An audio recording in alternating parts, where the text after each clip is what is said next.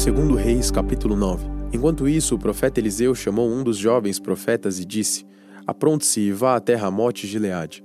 Leve este jarro de azeite e quando chegar lá, procure Jeú, filho de Josafá e neto de Ninsi. Leve-o para outra sala, longe dos seus companheiros.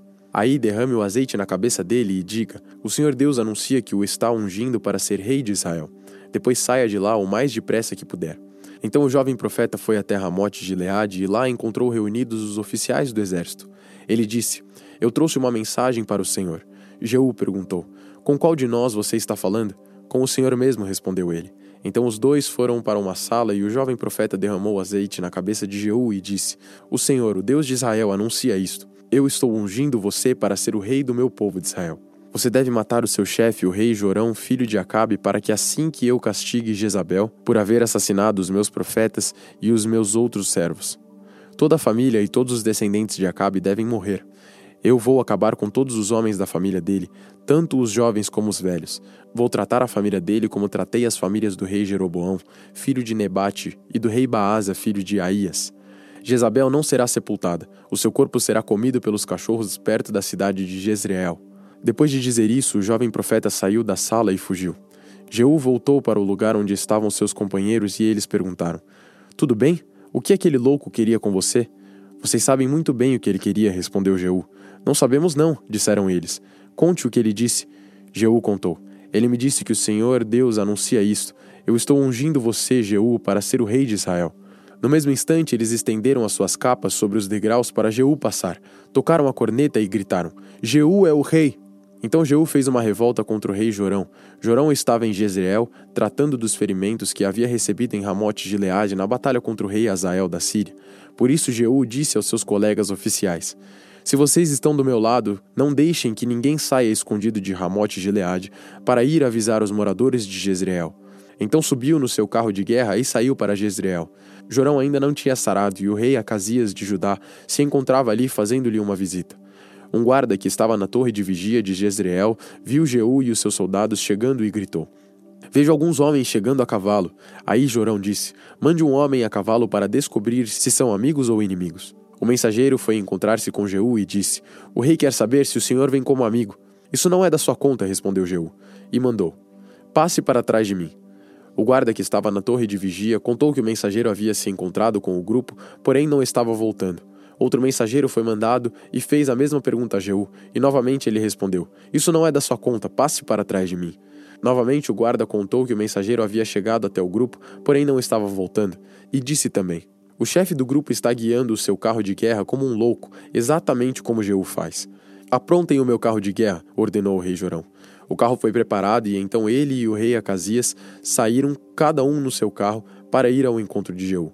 Eles se encontraram com ele no campo que havia sido de Nabote. Aí Jorão perguntou: Você veio como amigo? Jeú respondeu: Como podemos ser amigos quando ainda continuam as feitiçarias e adoração de ídolos que Jezabel, a sua mãe, começou? Então Jorão viu o seu carro e fugiu, gritando para Acasias: É uma traição, Acasias! Mas Jeú puxou a corda do seu arco com toda a força e atirou uma flecha que feriu Jorão nas costas. A flecha atravessou o coração e ele caiu morto no seu carro de guerra. Aí Jeú disse a Bidcar, o seu ajudante: Pegue o corpo dele e jogue no campo que era de Nabote. Lembre que quando nós dois estávamos juntos andando a cavalo atrás de Acabe, pai de Jorão, o Senhor Deus disse estas palavras contra Acabe: Ontem eu vi o assassinato de Nabote e dos seus filhos, e prometo que castigarei você aqui, neste mesmo campo. E Jeú ordenou ao seu ajudante: Pegue o corpo de Jorão e jogue no campo que era de Nabote, para que assim seja cumprida a promessa de Deus, o Senhor. O rei Acasias de Judá viu o que tinha acontecido e fugiu no seu carro na direção da cidade de Bet-Agã. Mas Jeú o perseguiu e disse aos seus soldados: Matem Acasias também. E eles o feriram quando ele ia no seu carro pela estrada, que sobe para Gur, perto da cidade de Ibleão. Mas Acasias conseguiu fugir até a cidade de Megido, onde morreu. Os seus oficiais levaram o corpo de volta para Jerusalém e o sepultaram nos túmulos dos reis, na cidade de Davi. Acasias havia começado a reinar em Judá no ano 11 do reinado de Jorão, filho de Acabe em Israel. Jeú chegou a Jezreel e Jezabel ficou sabendo disso. Então pintou os olhos, penteou os cabelos e ficou numa janela no palácio, olhando para a rua. Quando Jeú entrou pelo portão do palácio, ela gritou: Olá, Zinri, assassino do seu senhor. Jeú olhou para cima e gritou: Quem está do meu lado? Dois ou três oficiais do palácio olharam para ele de uma janela e Jeú lhes disse: Joguem essa mulher daí. Eles a jogaram e o sangue dela respingou a parede e os cavalos. Jeú passou por cima dela com os cavalos e o carro e entrou no palácio. E depois que comeu e bebeu, disse: Peguem aquela maldita e a sepultem. Afinal de contas, ela é filha de um rei. Mas os homens que saíram para sepultá-la só encontraram a caveira e os ossos das mãos e pés. Então eles voltaram, contaram a Jeú, e este disse: Foi isto que o Senhor Deus disse que ia acontecer quando falou por meio do seu servo Elias da cidade de Tisbé. Os cachorros comerão o corpo de Jezabel perto da cidade de Jezreel. Os seus restos serão espalhados ali como esterco, e assim ninguém poderá dizer: Esta era Jezabel. Jonas, capítulo 4 por causa disso, Jonas ficou com raiva e muito aborrecido. Então orou assim: Ó Senhor Deus, eu não disse, antes de deixar a minha terra, que era isso mesmo que ias fazer? Foi por isso que fiz tudo para fugir para a Espanha. Eu sabia que és Deus que tem compaixão e misericórdia. Sabia que é sempre paciente e bondoso e que está sempre pronto a mudar de ideia e não castigar. Agora, ó Senhor, acaba com a minha vida, porque para mim é melhor morrer do que viver. O Senhor respondeu: Jonas, você acha que tem razão para ficar com tanta raiva assim? Aí Jonas saiu de Nínive, foi para o lado onde o sol nasce e sentou-se. Depois construiu um abrigo e sentou-se na sombra, esperando para ver o que ia acontecer com a cidade. Então o Senhor Deus fez crescer uma planta por cima de Jonas, para lhe dar um pouco de sombra, de modo que ele se sentisse mais confortável. E Jonas ficou muito satisfeito com a planta. Mas no dia seguinte, quando o sol ia nascer, por ordem de Deus, um bicho atacou a planta e ela secou.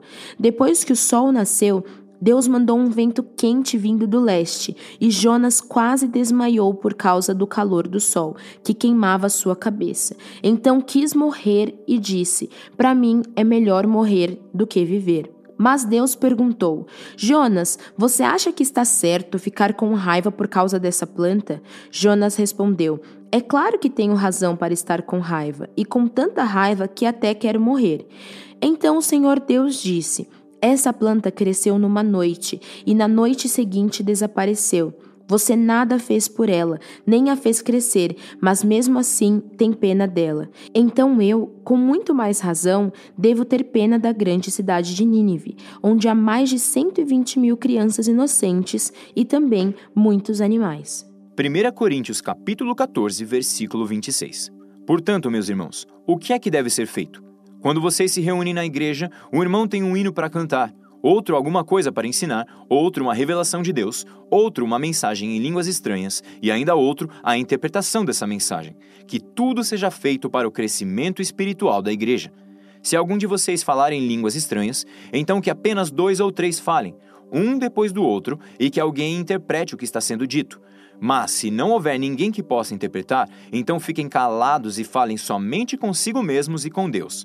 No caso de dois ou três receberem a mensagem de Deus, estes devem falar, e os outros que pensem bem no que eles estão dizendo. Se uma outra pessoa que estiver ali sentada receber a mensagem de Deus, quem estiver falando deve se calar. Vocês todos podem anunciar a mensagem de Deus, um de cada vez, para que todos aprendam e fiquem animados. Quem fala deve controlar o dom de anunciar a mensagem de Deus, pois Deus não quer que nós vivamos em desordem e sim em paz. Como em todas as igrejas do povo de Deus, as mulheres devem ficar caladas nas reuniões de adoração. Elas não têm permissão para falar.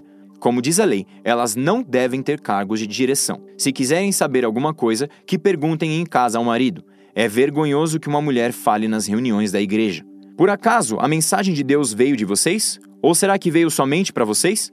Se alguém pensa que é mensageiro de Deus ou que tem algum dom espiritual, deve saber que o que estou escrevendo é mandamento do Senhor. Mas se alguém não der atenção a isso, que ninguém dê atenção a essa pessoa. Assim, meus irmãos, procurem sempre anunciar a mensagem de Deus, mas não proíbam que se fale em línguas estranhas. Portanto, façam tudo com decência e ordem.